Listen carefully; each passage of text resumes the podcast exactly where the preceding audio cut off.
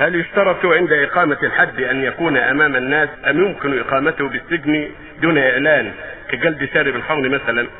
على ولي الأمر يعمل الأصلح ولي الأمر يعمل الأصلح قال وليشهد عذابهما طائفة من المؤمنين.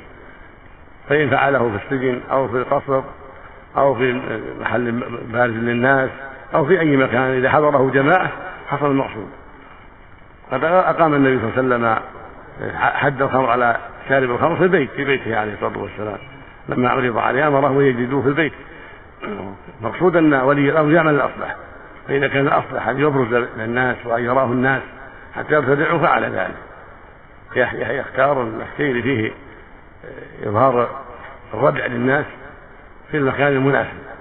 يحضره يحضره جماعة من المسلمين ولو ما حضره مئات لو جماعة. نعم. إذا كان عمك مراعاة شعور المجرم ذا أو اللي عليه الحد ينبغي مراعاة مصالح الناس مصالح الأمة. ينبغي ولي الأمر يراعي مصالح الأمة التي فيها مصلحة من ردع الباطل وإقامة الحق.